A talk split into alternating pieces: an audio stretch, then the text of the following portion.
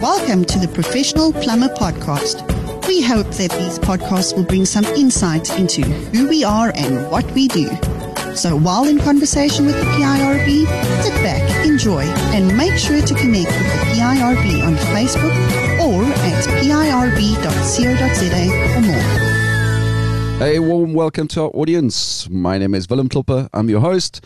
And in this episode, we are going to discuss, and we're going to have a lack of technical discussion around pressure release valves overflow.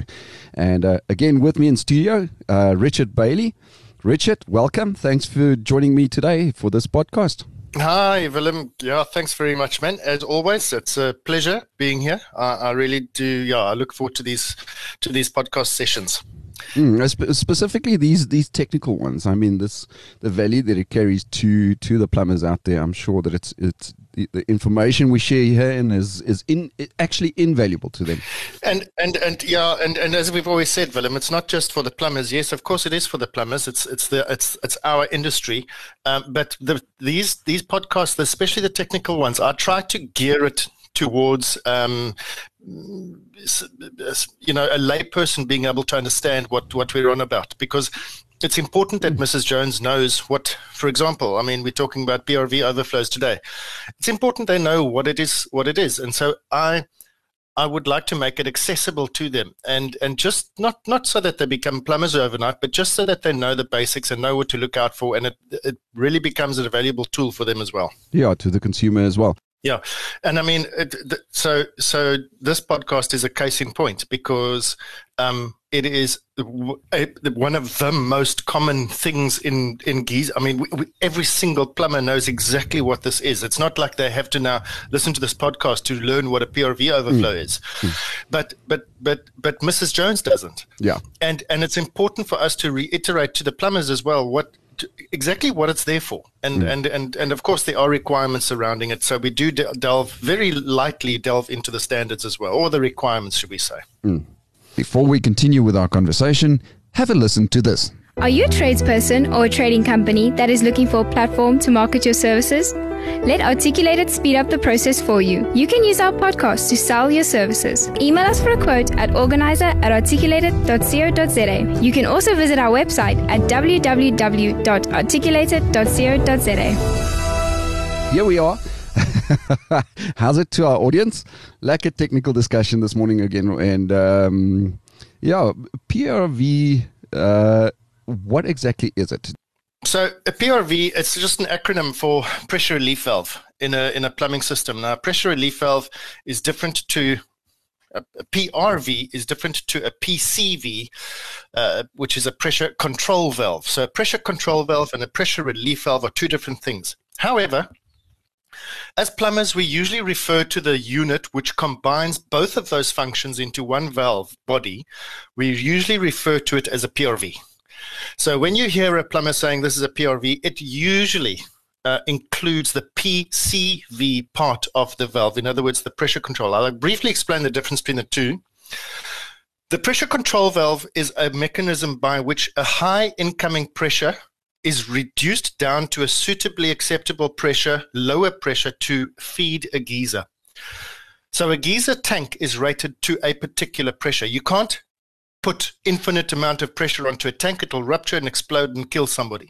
So you have to bring it down to a particular pressure, and they are rated at X pressure, either one hundred or two hundred or four hundred or six hundred kPa for that matter, or zero kPa. Mm-hmm. Whatever it is, in the case of a pressure system, that valve brings the overall pressure down to an acceptable level for the geyser. That's the control part of it. Usually as part of that valve body, you have what we call the P R V, pressure relief component. It is a, it is an additional function within the same body. Sometimes it's just a little separate guy which is screwed into a body. Sometimes it's integrated into the housing. Depends on the design of the valve. Now that, in turn, does nothing to control the incoming pressure, but what it does do is it reads what pressure the tank is at. Mm-hmm. We're talking downstream of the valve. And it will, if it detects any additional pressure at the tank downstream, it will then open itself up and allow that pressure to be relieved. So hence the name pressure relief. So you have a component which controls the incoming pressure. At the same time, within that same body is another component which senses the downstream pressure and opens up to relieve uh, excess pressure before it ruptures or damages the tank. So that's the difference between P R V and P C V. Today we're going to talk about specifically about P R V, the, the, the actual, the relief component mm. and the overflow pipe attached to it. Can I just ask quickly, again, from a layman's perspective, perspective uh, Richard, um, bo- whether it be one component, one body, or two different bodies, as you've explained, um, are these attached uh, at the uh, the inflow where where water goes into the the the Uh, yeah. the geyser? Yes, uh, and, and and so so just imagine a a, a system. Any any pipe or any plumbing system will have a, a an intended direction of flow, right? So your mm-hmm. your the intention for is for water to flow from point A to point B, not from B back to A again. Anyway, yeah. So without getting too technical, so you mm-hmm. will you will have the valve, what we call upstream of. In other words, The, if the water is flowing in X direction, it will arrive at the valve before it arrives uh-huh. at the geyser. Okay. So it's so it's upstream of the geyser, and the geyser is downstream of it. Mm-hmm. So, yes, you put it upstream of the geyser because d- remembering that the downstream side of the valve will have already have reduced the pressure. So the valve will have reduced the pressure, and the, the relief component of that valve wants to be able to detect or sense the pressure or measure the pressure on the downstream side from the geyser. Mm.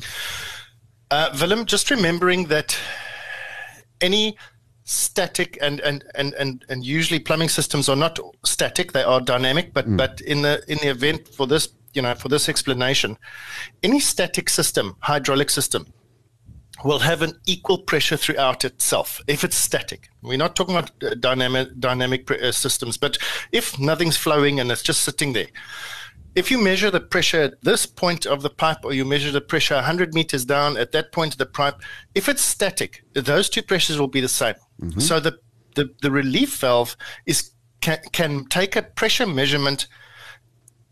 Very, well, it, it measures it within the valve body, which could be like ten meters away from the geyser. Okay. But it is it is still measuring the actual pressure which is inside the geyser, because all things being equal, it is a static system. Hydraulics work that way, where ten kPa here will, here will be ten kPa over there, unless things, things start to flow. But yeah. It is so designed where there's redundancies and safety mix, safety margins worked in, so that's where it measures the pressure.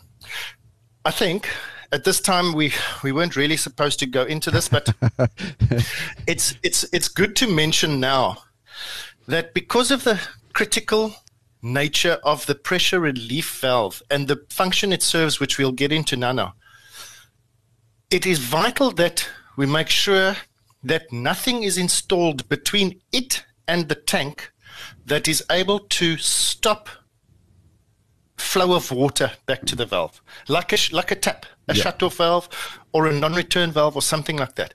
Often you'll find that there is something installed between the pressure control valve and the tank that will not allow water to flow backwards. And we'll you'll see why that is critically important in a minute. All right, so talking about water flowing backwards, let's, let's say the... Uh, The, the pressure within the tank itself gets too high. Um, you you, mm. you use the term water flowing backwards now. So that pushes it back into the actual supply pipe. And then that pressure relief valve lets it out somewhere. Yes. Is that, that correct? That's that's correct. So so so so now it's the, now it's a question of what would cause excess pressure in the geyser. So there's a couple of things, but the most common and what will happen every single day of that geyser's life is the heating of the water. You're allowing cold water into a tank, into an enclosed vessel, and you're applying heat. Uh, there, there's no, it's not open-ended. It's a pressurized vessel. It's enclosed. It's made of copper or steel or whatever, mm-hmm. fiberglass. And that water expands. There's an expansion coefficient that water has gotten. It's quite uh, considerable. So as you heat that water, the water expands, and that's that'll increase the pressure in a closed system one shot. So immediately you start heating the water, you will have excess pressure, and you will have water wanting to flow backwards. Okay. Now, it can't flow backwards into the main supply before the valve because that's higher, let's yeah. say, let's assume that that's higher pressure than the geyser is able to handle. So it can't do that. Mm. So it's got to escape somewhere. And that's the function of the relief valve, the relief component. So it, just by means of a spring and a seat, it senses the, the, the, the pressure. It says, hey, okay, it's a little bit high, and it overwhelms the spring. Uh, and the spring lifts, the seat lifts, and it allows some water to escape. And it keeps the um, the pressure to an acceptable level within the system. So mm-hmm. that will happen every single time the the the element and thermostat decide to switch on and start to heat the water, mm. which could be two or three or four times a day, depending on your usage patterns. For sure.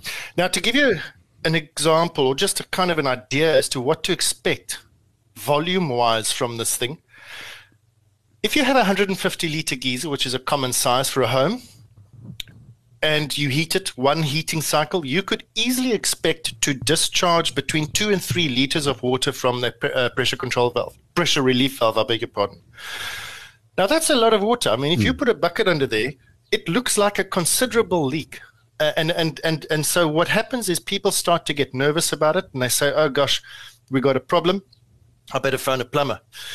But it's important for people to understand that two to three liters, and if it's happening multiple times a day, maybe five liters a day of sure. water can be can be uh, released from that valve, um, which is perfectly normal. The, the the one rule of thumb that we have for this valve is that it must be intermittent. The flow has to be intermittent. You cannot uh, you you you will recognize that something is wrong when it is a constant flow. Mm-hmm. Uh, which which doesn't stop, or if it's if it's quite a lot, like like a like a, I'm gonna I'm gonna use the word dribbling. If it's dribbling, mm. or or anything more than dribbling, that's a problem. At its very worst, it should be dripping rapidly. There shouldn't be there should be separation of the droplets. Now I'm not. Yeah. Please, uh, there's a there's a there's. ten million geysers out there, each with its own characteristics. So don't rush out now and look at the thing and say, "Oh, you said it was this and that." so, but but it, if it's a if it's a rapid dribble or a, or a running, that's a problem. If it's a, if it's a drip which is intermittent, it's doing its job. Before we continue with our conversation, have a listen to this. Introducing the Plumbing Industry Registration Board Company Registration Portal. Now you can register your company to have access to more benefits, including purchasing and allocating certificates of compliance to your P R B registered employees. Visit w w w dot p i r b dot co dot z a to find out more information. Let's get back to why we're having this podcast. So we, we spoke about the fact the the you know the function of the P R V. And the fight, uh, the fact that every time a geyser heats up, uh, then obviously it's it's gonna it's gonna uh, get pressure, and it's gonna push back into the pressure rele- release valve. It's gonna drip, mm. can be up to uh, you know up to five liters a day, but on average two to three liters a day. But mm. but why this podcast? What what needs to be said regarding? Um, and especially the overflow, um, because we, we did say at the beginning of this podcast that, you know, we're speaking about not only the pressure release valve itself, but also pressure release valve overflow. Mm. So, so just to, to, to go back to say, when, when we, when we, when I mentioned that, you know, the flow, the type of flow coming from that overflow, uh, Uh, it should be X, Y, and Z. It should drip and not dribble. It should drip, not run. It should be intermittent, not. A... So that gives us a clue as to as to a couple of requirements surrounding this this this this overflow. First and foremost, it is used and should be used and should be viewed as something to assist in making certain diagnosis of certain problems mm-hmm. within a geyser. Type of an indicator now, for that, uh, lack correct. Of better terms. Exactly that. Uh, that. In fact, that's the best term. I, I, I, I wouldn't, I wouldn't think of, I couldn't think of that, but you did. So, but, but yes, it's an indicator uh, that there's something else wrong. So, as long, as long as um, uh, th- that this overflow is uh, visible and that you are able to monitor it on a daily or weekly basis, whatever the case may be, you uh, are able to at least diagnose certain problems within a geyser that might or might not occur. So. And bearing in mind, it's not the only uh, little component in a geyser installation that, that that will indicate problems, but it's one of them. It's one of them, and it's a requirement that it is uh, monitorable. It's visible. Mm. It must be visible. You must be able to monitor it. So, for example, uh, you know, we've spoken about the regular day-to-day heating of a geyser, and that will produce your regular drip, okay, intermittent drip. As soon as the, the element... Uh, is switched off, where where the where the um, the thermostat has sensed that the geyser has reached the correct temperature and it switches off the power supply. The element stops heating, the water stops expanding. That drip will stop. Uh-huh. Right. So there we go, and that's hence the intermittent nature of the correct drip. Right. Yeah. But if there's if there's remember that it the, the valve doesn't differentiate between any kind of um, it, it doesn't know. This pressure from that pressure. All it does is just a spring against the seat, and it and it will react to any excessive pressure within the system, which could be caused by other things as well, such as what we call uh, uh, back pressure. For example, is a is a quite a common thing that happens. I'm not going to go into the dynamics and the, and the details of back pressure and how it how it occurs, but essentially what happens is some water supply, usually the cold. High pressure water supply is somehow or another connected to the hot water uh, supply. They interconnect via some mechanism, and the cold overwhelms the hot, flows backwards into the geyser, and that pressure then overwhelms the P R V, which then will start to to run um, uh, or, or drip uh, constantly. Oh. Okay, so a constant drip would indicate an issue. Um, it could also just be that the P R V itself, the pressure relief valve itself, is faulty. Yeah. It could be dirty. Um, it could be uh, damaged. It could be uh, calcified up, calcification, or whatever the case may be. Whatever the case is, it's a good indicator as to potential issues within yeah. the within the system. Yeah. Interesting to know that it's it's not only an indicator of something being necessarily wrong with the pressure release valve itself, but something else that may be wrong within the flow of your or the pressure of your one hundred percent of your plumbing. Very interesting. So you one hundred percent. mentioned you mentioned that it's it's a good thing, and it is actually a requirement for this valve to be visible. Yes. So that you can monitor it. But what about nuisance factors? Mm. Yeah, so it, it is a requirement that the valve is visible, and it's exactly for the reasons that I've that I've set out uh, the, because it is an indicator, and you need to be able to see it. However, you know, go back to our dear friends, the, the designers and architects. They they they, they don't necessarily um, sometimes uh, um, want to see this thing, and they are their inst- their instructions are to the plumber that it must be hidden, and then so on. But anyway, when so so sometimes when when we come across things that have been deliberately hidden by under instruction, um, and we rectify the situation, there's very little option but to take it out to a space where it could perhaps cause a nuisance. Mm-hmm. The standards are quite clear that, A, it must be visible, and you must be able to discern it and detect and, and see what's happening with it. So that's A. And B, it must be uh, in such a position not to cause a nuisance. So, uh-huh. you, so if you, and that's in the standards. So you can't, as a plumber, just put it over somebody's front strip, um, because every time they walk in the front door, they slip on, on a wet paving slab or a or some moss growth or something like that. Mm. For example, if you have a dripping very close to a foundation of a of a home over years and years and years, and it's it, you cause damage. It's a it's a problem. So the the overflow, you must understand that it is going to run or drip every single day. The, it, wherever it is, you're going to have permanent moisture there, permanent. Yeah, yeah. So you've got to do, you've got to be, make decisions surrounding surrounding that. You, you've you've got to make decisions with that in mind.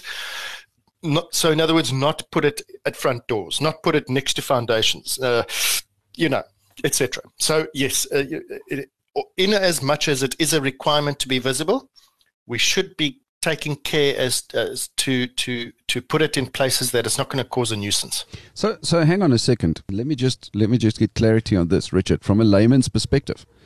So this device is not necessarily right at the the uh, geyser itself. In other words, if you want to see it, it's not necessary for you to climb into the roof where the geyser is and then and then only find the the overflow. Is that correct? Remember that we're talking about the dripping from the overflow pipe. Yeah. So you can you can run a pipe from the valve, which happens to be in the ceiling next to the geyser, mm-hmm. um, and you can run that that pipe. Would then usually would be run in the ceiling, in the roof space, and be pointed and and, and terminate outside the building, and it'll drip typically from a roofs mm. from an eave of a roof. Yeah. So you, so you don't you don't monitor the drip from the valve. Okay. You do, but but it's via a pipe. You understand? So, and that pipe can go anywhere. So you, you don't necessarily have to put the valve in a in a in a visible position. Just the outlet of the overflow pipe. Before we continue with our conversation, have a listen to this. Don't forget to download the all new and improved App Plumber from the Google Play Store. All your plumbing solutions are just a click away, exclusively for Android users. All right, so so let's look at the requirements uh, re- regarding the pipe size or the material, because we're looking at the pipe now. We just spoke about the pipe. Mm. Uh, what requirements mm. are there specifically for the pipe? Yeah, it's not a look, the the standards don't differentiate between the P R V and the T P. Now we'll get into a T P in a different podcast, uh, but but but the standards actually have the same r- rules and laws uh, so, uh, for both of them. So. But for the P R V, the most important are as follows. It's got to be the same size at least of the outlet of the valve. So you cannot reduce the size of the of the pipe in relation to the outlet size of the valve. Some overflow uh, uh, pressure relief valve overflows are different si- differently sized than others. It's very important to note that just because you are used to, as a plumber, putting in size this size overflow pipe from that, and you go to a, a different installation with a different size valve, you you then revert to to habit and you undersize the pipe. So it has to be at least the size of the outlet of the valve. That's number one. The second thing um, which is notable is that not like or unlike a T P valve, which we'll get into, as I said, in another podcast, but um, this can be of a plastic material, because The, the, for all intents and purposes, the water that's being discharged through it is not going to be hot. It's not oh. hot water. Uh, it's it's going to be cold or tepid at the worst, um, but it's not going to be like over over overheated water and, and seriously cooking water like like um, in in other scenarios. So it can be plastic. The the the the problem with no, I'm not going to. I retract the word problem. The the thing to note about plastic pipe. There's two notable things that you need to just uh, understand about plastic pipe. Number one, it needs to be supported. I'm talking about pipe supports, brackets. Mm-hmm. It needs to be supported much more. Um, to give you an example, half inch or fifteen millimeter plastic pipe needs supports every three hundred millimeters. So, so now you've got so now you've got sixteen brackets that you've got to put into a roof, and and and and. You know, you've got to install timber to run that, mm. that pipe against. And we've seen it done very successfully. In fact, you know, uh, uh, very recently I've done, uh, I did a couple of audits where where the, the guys did just that, and it was very neat and very nice to see. So, yes, it is doable, but it it's a time factor and it's a cost factor. Yeah. And secondly, um, pipe systems that are of plastic, plastic pipe systems have to be used as systems. You cannot have pipe A used with fitting B. If it's a plastic pipe system, it will have been tested and approved for use with its own particular type of fittings. Hmm. So that's the other thing just to remember. So whatever you use, make sure that it, you use the proprietary fittings and installation methods required for that system. Alternatively, it can be copper. Um, it can be any acceptable plumbing pipe, right? Yeah. Um, for, for that matter. So there's no restriction on what type of pipe it must be. As long as that pipe is an acceptable plumbing pipe, and as long as the jointing is correct, as long as it's got a proper fall to the outside, it's not going to get blocked, um, et cetera. And it's properly supported. So, yeah, the, um, I'm not going to go into any other detail because that's the most important thing for a for a pressure. pressure relief valve overflow. Before we continue with our conversation, have a listen to this. Plumber training has never been easier with Articulated plumber courses. Enroll now to upskill yourself at your own pace and earn C P D points. Our informative and easy to follow courses can be found on i opsa training dot co dot za. Don't forget to follow us on Facebook and Instagram at Articulated Plumber. Richard, can there exist multiple overflows at, at a single premises, at a single building? And if so, can you join multiple overflows? Oh, that's a very good question. No, no, you can't. You, you, you yes. So yes, they do exist, obviously. Uh, uh, so not only could there be multiple geysers in a particular building, mm-hmm. but there could also be Uh, mul- well, there are multiple overflows from a geyser. Yeah. So you'll have the P R V oh. overflow and then the T P overflow, for example. Uh-huh. And sometimes they are joined, and they cannot be. They they may not be. So the answer is categorically no. They may not be joined. It speaks to two things pre- predominantly. Number one, if you've got one pipe coming out and it starts to misbehave, and if it's joined, how do you know what it is that's misbehaving if it's joined? Yeah. Right, because now, you, now you've connected two or three things to it, and it's misbehaving. Now you say, ah, ah, something's wrong here. Okay, what's wrong? Oh, I don't know. I must go check which valve it is because three valves are discharging the same pipe. Well, that doesn't do anybody any favors. Okay. So that's the one thing. Second thing is if, for example, you join it to a T P, which is a completely different animal, and go and listen to that podcast as well, the The, the, the, the T P could, um, for example, start to misbehave in such a fashion as to damage not only the, the, the pressure relief valve overflow pipe, but also the valve itself. So you, you can have a scenario where one thing damages or influences another. So that's why it must never be joined with anything else. It's got to be led outside separately, and you've got to be able to see it, and you've got to be able to know where it's from, and, and, and that's the story. So, yeah, it can't be. Just before wrapping up this conversation, have a listen to this. We'd like to encourage our audience to follow Articulated Plumber on Instagram and Facebook to learn more about any exciting and interesting news that we may have. Our handle on both Instagram and Facebook is Articulate It Plumber.